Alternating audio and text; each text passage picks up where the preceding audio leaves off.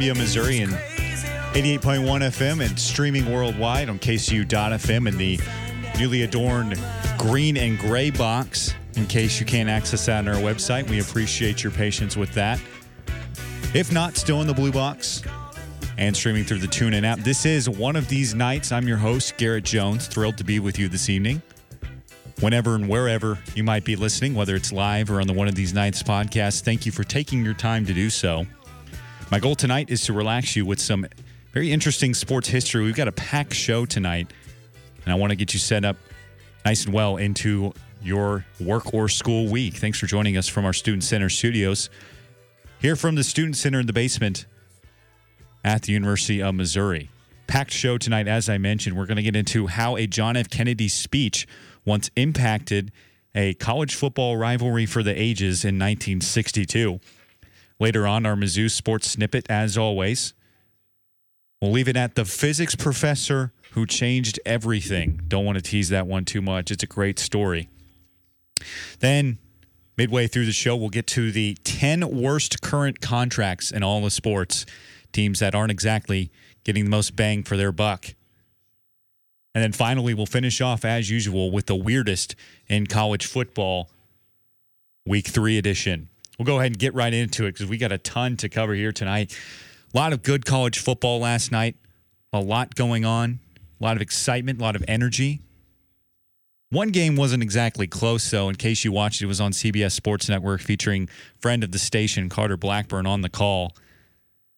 Texas absolutely throttled Rice 48 to 13 last night at NRG Stadium in Houston. A couple really good games in Houston over the weekend. Washington State took it to the Houston Cougars on Friday night, led by Mike Leach. And as I mentioned, the Longhorns got the win over the Owls.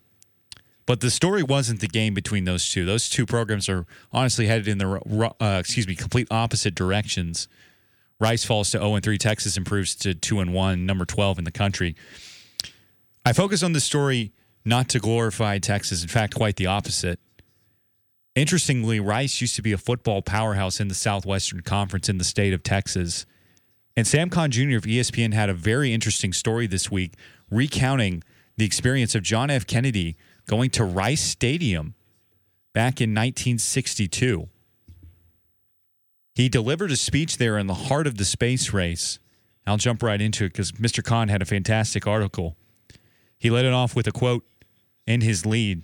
For a moment, on a warm Wednesday morning 57 years ago, John F. Kennedy made Rice Stadium the center of American ambition. September 12th, 1962 is the date, so we just had an anniversary. A warm Wednesday morning, as I mentioned, 45,000 people skipped class and work to come to Rice Stadium and added on to the pressure that the space race between the United States and Russia already mounted. John F. Kennedy spent 18 minutes in his speech, and the hearty quote, the pull quote from this event. But why, some say, should the United States go to the moon? Why did we choose this as our goal? And they may ask, well, why climb the highest mountain? Why, 35 years ago, fly the Atlantic? Well, the question Kennedy asked the crowd why does Rice play Texas? To which he answered, not because it is easy, but because it is hard. As Khan puts it in his article, the Rice Texas line in Kennedy's speech was a last minute addition. It isn't typewritten in the original copy of the speech, which was composed by Ted Sorensen. Kennedy himself added it. In tiny blue ink, he penned, quote, Why does Rice play Texas? in cursive directly above, quote, We chose to go to the moon. A minuscule arrow indeed, pointing before the we that indicates where the line belongs. Interestingly, presidential historian Douglas Brinkley said, quote, Kennedy was a f- big football fan, especially college football. He was deeply interested in college athletics. It's a line that's perfectly fitting with John F. Kennedy's brand of humor.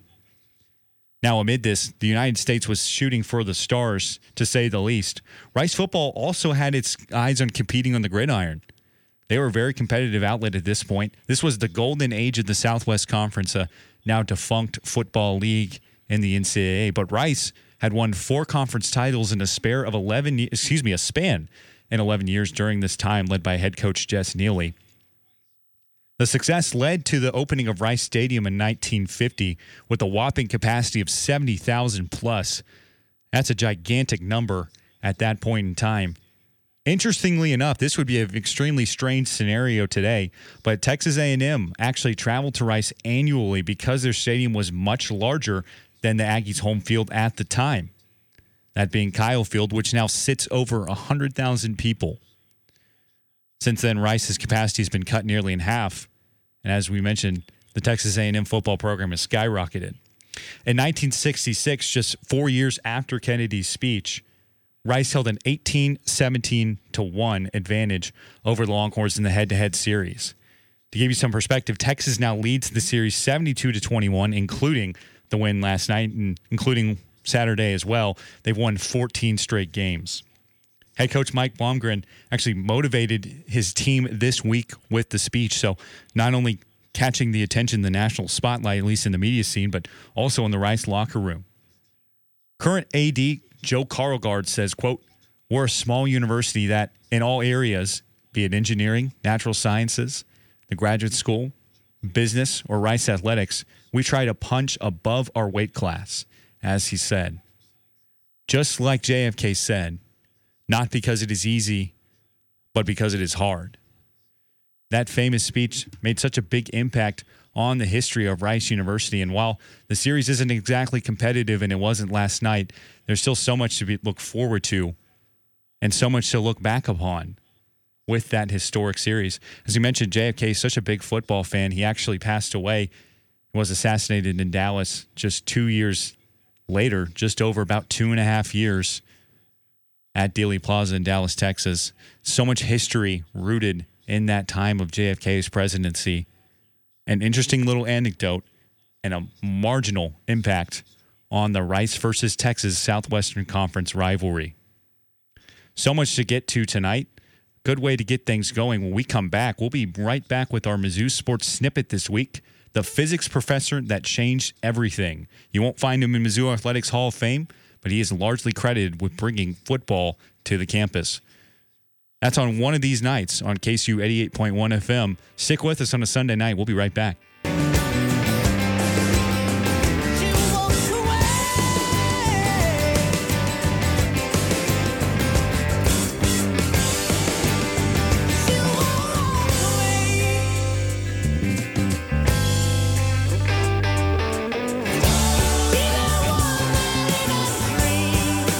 Hello again, Columbia, Missouri and streaming wide in the gray and green box on KCOU.FM and the TuneIn Radio app. This is one of these nights. I'm your host tonight, Garrett Jones.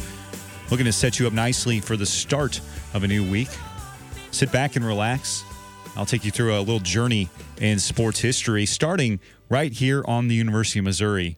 A story seldom told called simply The Physics Professor That Changed Everything watching the Atlanta Falcons versus Philadelphia Eagles game in studio. Busy weekend in the NFL, a busy weekend in college football, and an even busier one upcoming.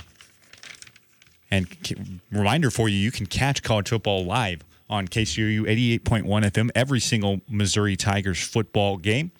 All 12 in the regular season. And if the bowl ban is lifted, we will have the postseason covered as well. Missouri Tiger football taking on South Carolina on Saturday at Memorial Stadium. Corbett Kostlak and Daniel Virag on the call on KCOU. Our coverage will start at 2.30 on Saturday as part of Sports Saturday. Be sure to tune in and support student radio and your local Missouri Tigers.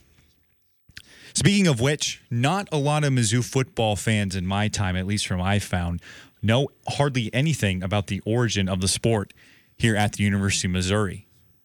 Well, thanks to Dave Matter's book, 100 Things Every Missouri Fan Should Know and Do Before They Die, I've uncovered a little bit about that story, and I'm happy to walk you through that here tonight.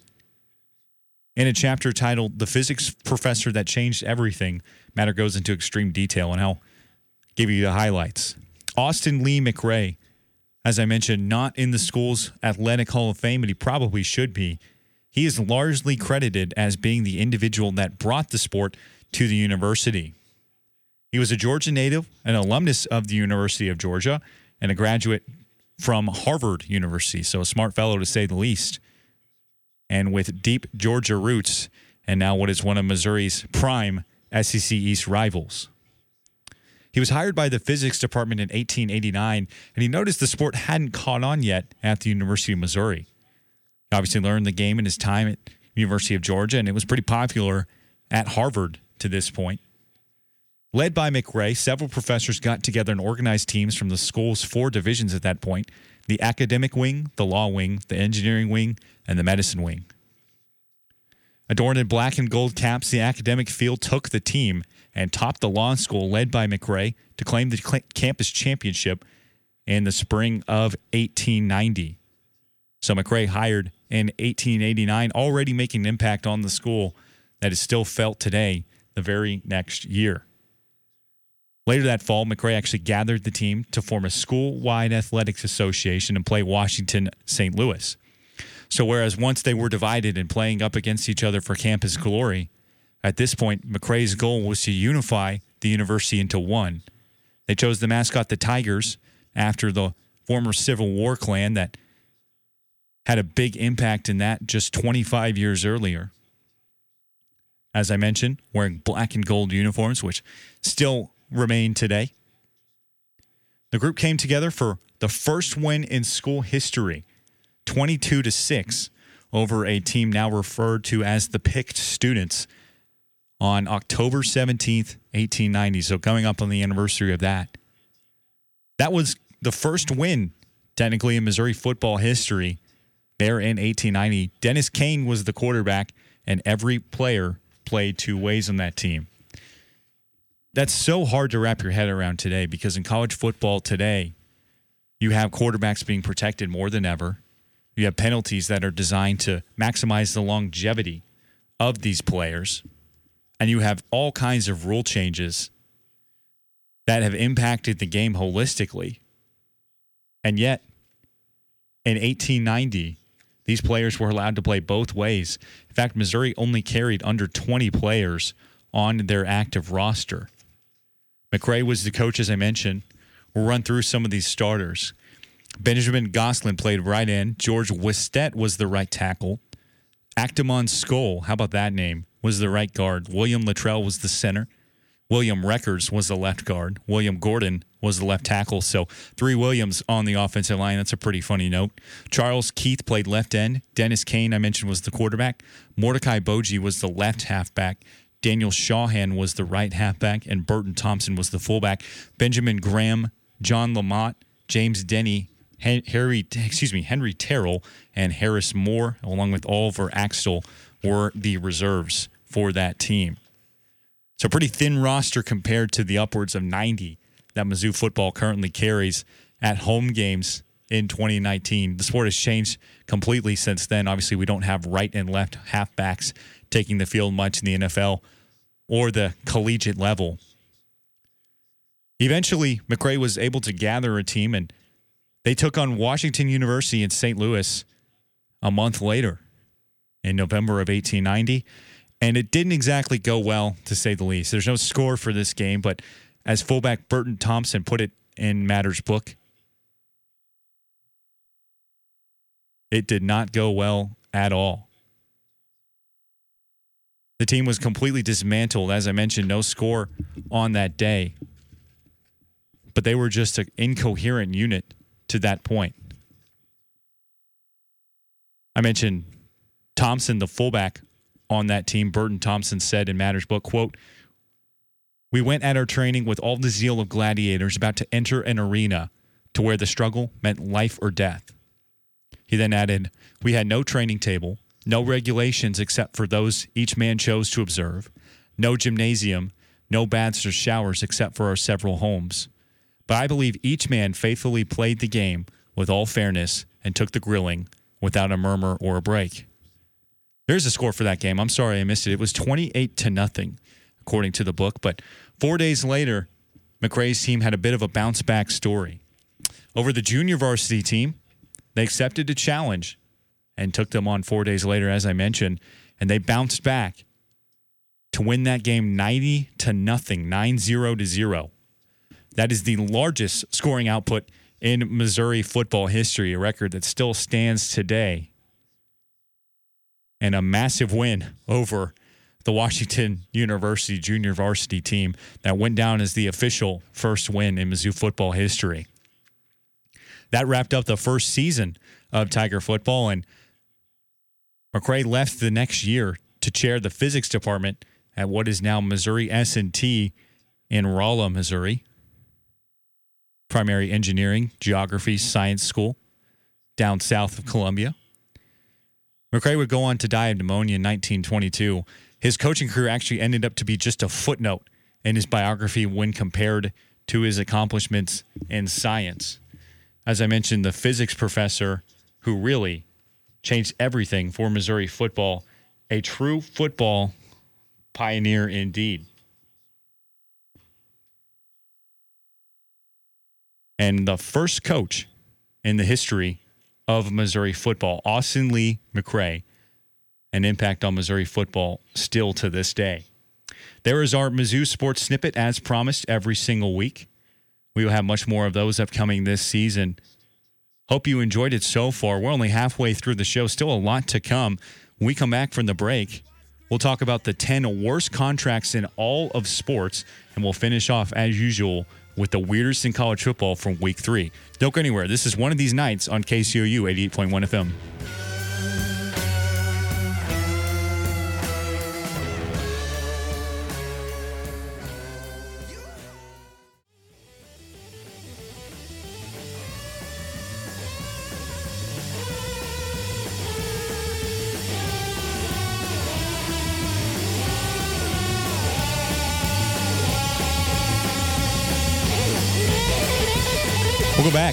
Sunday evening here in Columbia, Missouri, 88.1 FM through our radio airwaves and streaming everywhere in the gray and green box at the bottom of our website at kcou.fm and also through the TuneIn app. Good way to listen to Mizzou Athletics, which we will have plenty of coverage of in the coming weeks. Keep an eye out on KCOU 88.1 FM. Our Twitter is at KCOU Sports. As I mentioned earlier in the show, we will have Missouri football versus South Carolina kickoff at 3 o'clock on Saturday. That's a huge game for Missouri. Still looking for their first win over the Gamecocks from Columbia East in the Barry Odom era. They will be without quarterback Jake Bentley, but still a lot to watch for. Ryan Hilinski's been fantastic as a freshman for the Gamecocks. Again, pregame coverage starts at 2.30 on Saturday as part of KCOU Sports Saturday. Later in the week, we'll have Mizzou Hockey live over airwaves. Pretty exciting with the Tigers battling KU. That's on Friday the 27th at 7.30 p.m. Well, the conclusion of that series the very next day. And then when Tiger Soccer, great start this season, 6 and 2, they return to Walton Stadium on September 29th. We'll have the broadcast of that one on KCOU Sports as well. And then keep an eye out on our Spotify and YouTube pages, new to our department this year just uploaded Barry Odom press conference highlights from the team's 50 to nothing win over Southeast Missouri State yesterday. And later this evening, we will be launching the Mizzou in Review podcast, a weekly recap of Missouri sports action, whether it's volleyball, soccer, or football, all the fall sports. We've got you covered. Find that on our Twitter and our Spotify. Both those are KCOU Sports.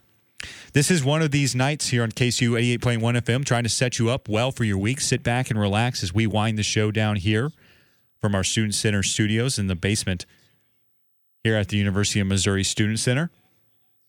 Already talked about how JFK's speech in 1962 had a big impact on the Rice versus Texas rivalry series. Not because it is hard, but because it is easy. Oh, wow, I got it backwards. Not because it is easy, but because it is hard. Interesting note there from John F. Kennedy. Then we talked about our Mizzou sports snippet, the physics professor that changed everything, Austin Lee McRae, the first coach in Mizzou football history. Now I want to get into something I've been wanting to do for a while, taking a look around the current state of the four major professional American sports and finding the worst contracts in all the sports. These are teams that are, to say the least, not exactly getting the most bang for their buck. We see it all the time. There's more money in sports than ever with current inflation rates in the United States and so much leisure time and money going toward these large professional sporting events. Owners get more money in their pocket and they are willing to invest in players that they believe to be transcendent. Sometimes this works. Sometimes deals like Mike Trout, work out for the best. We've seen Odell Beckham get an extreme contract extension in the NFL. Big recent extensions in the National Football League. Obviously, NCAA athletes still not currently being paid, but California and South Carolina putting out new pieces of legislation this year that could be trailblazers in those industries. But we'll get to that at a later date, I'm sure, here on one of these nights. But some teams just don't exactly have these deals work out. And in no particular order, I'm going to identify 10. And thanks to Bleacher Report, who had an early article in May of this year that provided a lot of the information provided here. In no particular order, here are the worst 10 contracts in all sports. First one is Chris Davis of the Baltimore Orioles. This one hits a soft spot because he actually started his career out with my favorite team, the Texas Rangers, and played extremely well back in 2008 when he got called up. He had a home run in his first career series against the Philadelphia Phillies. Was actually in attendance for that game back in June of 2008. Eventually, he fell out of favor with the Rangers and was traded in 2010. 2011, I beg your pardon, as part of the deal that brought Koji Uehara to the team that won the American League Championship. Once he got to Baltimore, his career absolutely took off. He was a fantastic player for multiple seasons in the race for the MVP award, culminating in 2013, a season when he which in which he hit 47 home runs for Baltimore. He was one of the best offensive players in the league through 2014 and 15 and got a hefty contract extension, $161 million through 2022 at the time. But since then, he has absolutely tanked. He's been one of the worst offensive players in the league. He hasn't hit over 200 in three years. Really, it's a sad story. And this year, he started 0 for 46 at the plate extended it to 0 for 49 with the game against the Red Sox until he went 3 for 5 with a pair of doubles and broken out. He had a physical confrontation with manager Brandon Hyde in a game back in August. His career has really taken a downward spiral, but the Orioles are still on the hook for that $161 million through 2022. Chris Davis, 234 with his career average, 293 home runs, and 777 RBI. But trust me, it gets worse. That's only the worst contract, number one. Number two, also staying in the American League, American League East, I should say, in Major League Baseball, Jacoby Ellsbury of the New York Yankees. Boy, what a bust this deal has turned out to be. It was a move the Yankees had to make at the time, signing him from the arch rival Boston Red Sox back in 2013. He got 153 million through 2021. He was one of the elite players in Major League Baseball at the time, one of the best center fielders that the game had to offer. Really a two way player, could hit for average, hit for power, play the game well defensively, and also one of the most elite base running threats back at that time. But things have gone extremely downhill for him since then. He played just 111 and 112 games, respectively, in 2015 and 2017. Played a full year in 2016, but he has not played since then. You heard that right. Through the entire 2018 and 2019 season, Jacoby Ellsbury, with a total contract of 153 million, making well over 20 million a year, has not taken the field once. The Yankees have the option to pick up his 22 million dollar salary for next year and try to get some kind of worth out of him, or they can buy him out for five million. I'll give you one guess to which one they will probably choose. The third one this one you might have heard of. It's a pretty funny story. Bobby Bonilla of the New York Mets. Now, he hasn't played since the early 2000s, but every July 1st, he is paid $1.2 million, and he will be continued to do so by the New York Mets until 2035. It was a hefty contract back in the 2000 season. The Mets were struggling. In fact, they actually ended up making the World Series that year. But at that point, they had hit a lull and Bonilla had signed a hefty extension prior. The Mets decided to buy him out, but instead of getting an immediate payment, he decided to defer it over a span of 35 years. He will make well more than he ever would have if he would have taken the immediate buyout. He'll get 35 well over 35 million dollars in total. And as I mentioned, an installment of 1.2 million every July 1st, which has affectionately become known as Bobby Bonilla Day, partially to make fun of the incompetence of the Mets franchise to this point. Keeping it in baseball, this one's a little tough. Miguel Cabrera of the Detroit Tigers is making 248 million through 2023. He signed this contract prior to the 2013 season, and it was a move that the Tigers really had to make as a franchise. They could not afford to have a player of his caliber walk. He was coming off a year where he won the AL batting title with a 348 average, 44 homers, and 137 RBI. Since then, he hasn't gotten near that total. He was an all star in 2016 when he hit 38 home runs and drove in 100. But since then, he's really tapered off. Injuries hampered him to just 38 games in 2018. Still hit for a 299 batting average. He's still playing relatively well this season. In 127 games, he's hit 287 with 10 homers and 55 RBI. But he is far from the player that he once was. And the thing about this deal is that unless he's willing to retire and forego all that money, the team stuck with him through 2023. That's five more seasons of a player who's far from what he once was, which is tough to see because he's a sure Hall of Famer, one of the best players in Major League Baseball in the mid 2000s to early 20 teens, two time MVP. And he won the Triple Crown back in 2012. One of the rarest accomplishments in the game, but certainly tapered off to this point. Moving on, on the ice, couple here. Ryan Kesler of the Anaheim Ducks. Not too much to say about this one. He's making $41.5 million through 2022. He once was an elite player for both the Vancouver Canucks and Anaheim Ducks, but he's simply flattened out in his career. Hasn't seen a lot of playing time over the past two years. Only 22 points and a far negative plus minus for Anaheim as that franchise continues to struggle. They've got their hands tied on that deal. Keeping it on the ice, another similar situation to Bobby Bonilla. As the Bleacher Report article puts it, there must be something in the water in New York because they certainly seem to be more apt to sign their teams to bad contracts.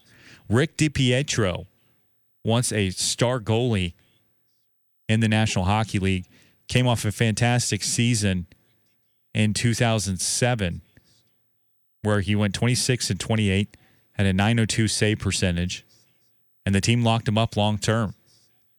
After that point, from 2008 to 2013, he only played in 5, 8, 26, 8, and 3 games, respectively. Simply couldn't stay healthy. The team bottomed out in 2013. Like the Mets, they chose to defer his payments, and Rick DiPietro will make $1.5 million courtesy of the New York Islanders every year through 2029.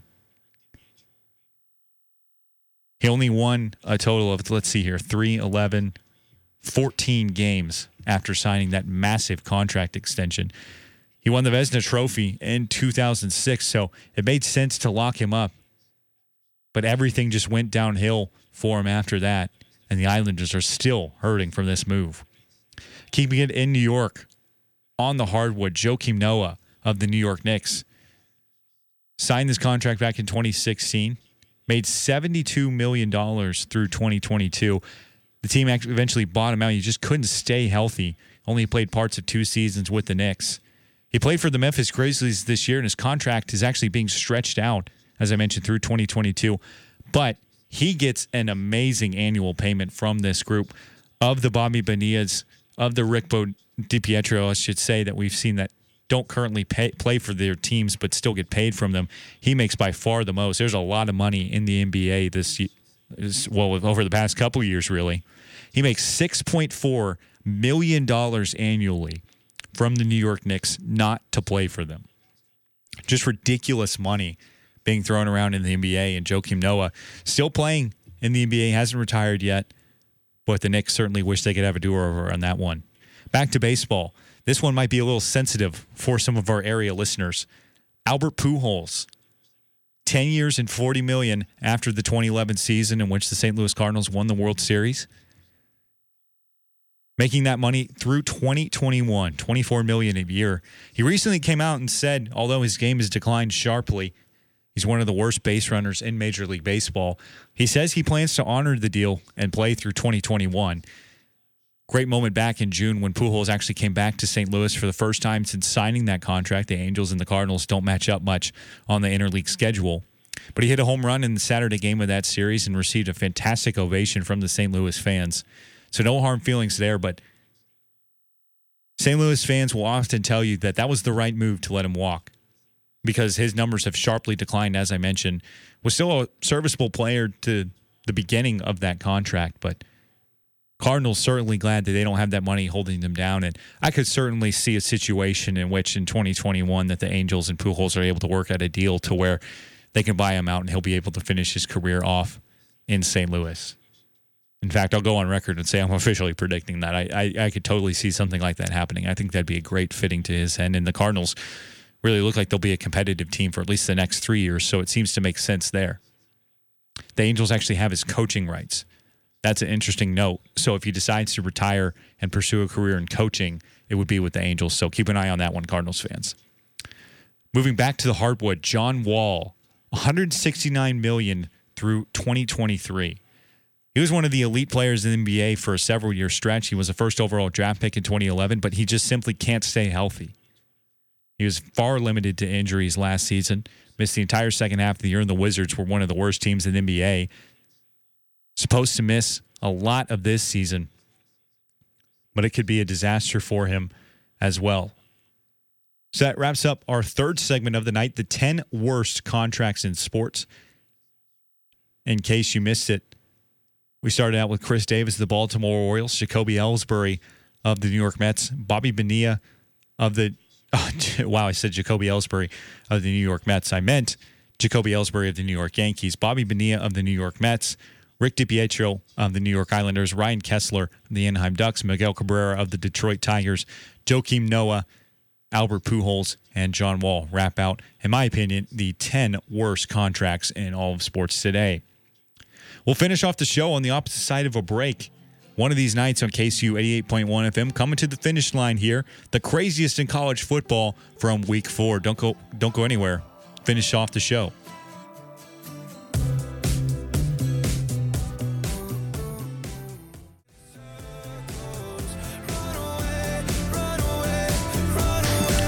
Welcome back. KCOU 88.1 FM, KCOU.FM, and the green and gray box. Finishing off the show, this is one of these nights, sports history, as a part of KCOU Sports. Looking to set you up well as you start your work school week. We'll finish off here with the weirdest and wackiest of college football from the past week on, from the week on, past weekend, I should say. And then we'll set you up with some relaxing tunes to put you into your week. So, without further ado, another good week of college football here in week three. I can't believe that we're already three weeks in the books. Time's really flying here. Maybe it's just because I'm a senior. Trying to enjoy every day, trying to enjoy every game. Stayed for the first half of Mizzou's 50 to nothing drubbing of Southeast Missouri State last night. Tigers raced out to a 27 to nothing lead in that game, complete domination highlighted by a pick six from Cale Garrett and a punt return touchdown from Richaud Floyd, who's really fantastic comeback story. You can hear a full recap of that game on our Spotify and the Mizzou in Review podcast, which will be posted after the show tonight. But much going on far away from Faurot Field. Again, the Pac 12, just a source of chaos. I turn to them almost every single week in this segment because there's always something going on out there. We'll have plenty on them here in a minute. But we had chaos for pretty much every conference, save the SEC. The SEC, the only real interesting thing that developed was Kentucky and Florida. And if you're keeping count, there's now three SEC East quarterbacks out for the season with major injuries. Those being Felipe Franks of Florida, who suffered a severe injury to his ankle and knee last night. Terry Wilson of Kentucky also done for the year. And Missouri's week four opponent on Saturday, South Carolina, Jake Bentley also done for the year. Kentucky actually led that game late, but completely collapsed down the stretch. Backup Kyle Trask, who came into the game last year against the Missouri Tigers, couldn't lead them to victory as Missouri cruised 38 to 17 in Gainesville last November. Couldn't get it done either last night for the most part, but Florida finally started to get things to click. They passed Kentucky, and after a failed two point conversion, led 22 to 21. Kentucky got the ball back, punted, and Florida scored a 76 yard touchdown just trying to run out the clock. Gators victorious 29 21, but the SEC East could certainly see a shakeup. Florida plays Tennessee on Saturday morning. Moving on in the Big Ten, lots of interesting games around there. Pittsburgh versus number 13 Penn State. This one was super close, heated, and contested the entire way. Panthers put up a fantastic effort in Happy Valley. This one was delayed significantly, an 11 a.m. kick. It was pretty close all the way through 10 to 10 at halftime. Penn State scored the only second half points. They led 17 to 10. But Pittsburgh drove the length of the field and was set up on first and goal from the 10 yard line. They got it all the way down to the one. And after failures on second and third down, Pittsburgh and coach Pat Narduzzi opted for a 19 yard field goal. Again, down seven points, they opted for a 19 yard field goal. ESPN article notes for the record, since the start of last season, when teams go for it on fourth and goal from the one, they score touchdowns 70% of the time. Here's Pat Narduzzi, head coach for the Panthers, post game on the logic of this decision. In case you missed it, it did not go well for Pitt. A doink off the left upright from 19 yards, resulting in zero points. So Penn State defense with a fourth and goal stand, they hold Pittsburgh to no points. And Narduzzi had this to say afterward.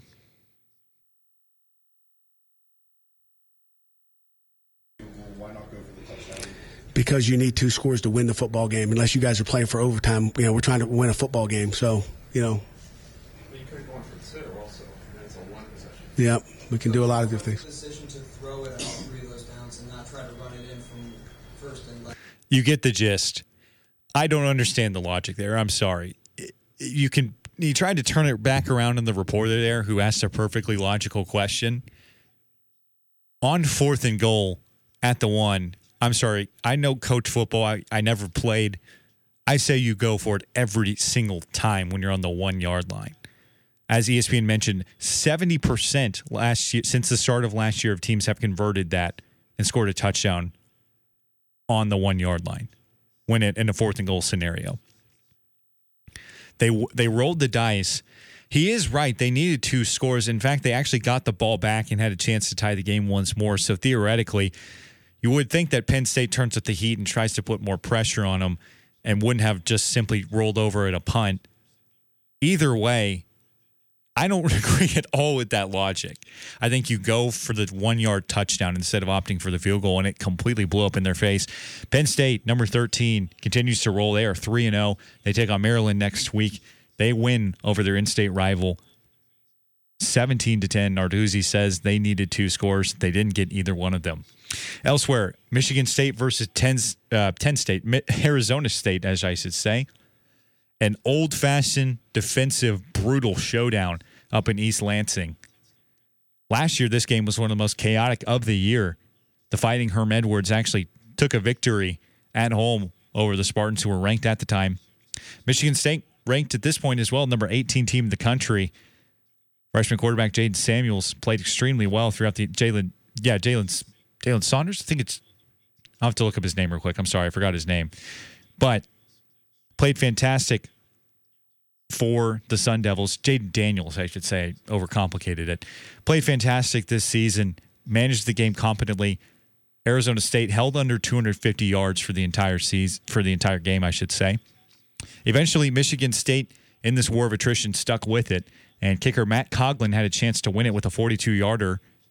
Tried to tie the game, and he converted from 42 to tie the game at 10. However, a penalty flag flew and pushed the Spartans back five yards. Coghlin had another chance, and he missed it. Arizona State held on for an ugly 10 to 7 win on the road in the Big Ten. Heartbreak and chaos for MSU and kicker Matt Coghlin, and an ugly win in a non conference bout. One of the weirdest games of the weekend, college game day traveled to Ames, Iowa for number 19 Iowa and Iowa State. They got game day for the first time in their school's history. It was a back and forth contest, delayed several times, over three hours in rain delays in yesterday's game up in Iowa. Eventually, it was 18 to 17 Iowa. The Hawkeyes were punting with a minute and a half left. Cyclones had one last chance to take the Cyhawk trophy, down by one point. Iowa got a clean kick off, and Deshaunte Jones, a flanker for the Cyclones, collided with Datrone Young, who muffed the punt, and Iowa recovered at the 20 yard line. They were able to kneel out the game, and they won 18 to 17. That is a brutal ending to a game, but chaos indeed. And the one single football game that is most important to that state. In case you got up early for college game, you might have seen the package from ESPN in which many Iowans described that game as the Super Bowl of Iowa and heartbreak for the host Cyclones who fall to two and one. They won't get a chance to put that memory behind them for another year. Finally, our final chaos in the college football weekend. Number 25, Virginia and Florida State. This one was a tight contest throughout. I was watching this game and I thought, boy, I wonder if there was a game, if there was a time back when FSU, led by Jimbo Fisher and Jameis Winston, ever thought that they would be the unranked opponent against the Virginia Cavaliers, historically a poor football team. Basketball national champions this season. So the Cavaliers boy, their fans are pretty spoiled here recently. Great turnaround led by Bronco Mendenhall. Anyway, this game got pretty ugly toward the end. Tied 17 to 17 in the fourth quarter. They combined for seven personal fouls and pass interference calls down the stretch. It was an ugly game. It was pretty much choppy the whole way through. FSU, though, had a chance down by seven with the ball in Virginia territory, had a chance to send it to overtime. The Seminoles picked up a first down. Clock stopped. They could have spiked it to get one last look at a pass play to the end zone, but they decided to run it out. Cam Akers got the ball with five seconds in the clock running. He broke for the right side of the field, but was tackled by a Cavalier tackler and came up short. Florida State trying to get to the line, but it was all for none. The clock expired, no spike, no timeout. FSU and Willie Taggart left scratching their heads at a tough loss, 24 to 17. Virginia takes it and stays perfect. One of Clemson's lone competitors in the Atlantic Coast Conference, FSU falls to 1 and 2. They are just a point away from being 0 and 3. They won their last week's game 45 to 44 over Louisiana Monroe. Things not great down in Tallahassee and a chaotic way to end last week's and one of the crazier games of week three's college football slate. Can't wait to see what happens in week four. That's why I will be back with you. Same time, same place, KCOU 88.1 FM, KCOU.FM. Hopefully, we'll have the blue box working by then. So we appreciate your patience in that. But that's all for our show tonight. Thank you so much for listening. I hope you have a great start to your week. In case you missed a show, in case you missed this one, it will be available on our Spotify page one of these nights and anywhere else you get podcasts. Signing off for one final time tonight. Thank you so much for listening. I've been Garrett Jones, part of KCOU Sports. Hope you have a great week and God bless.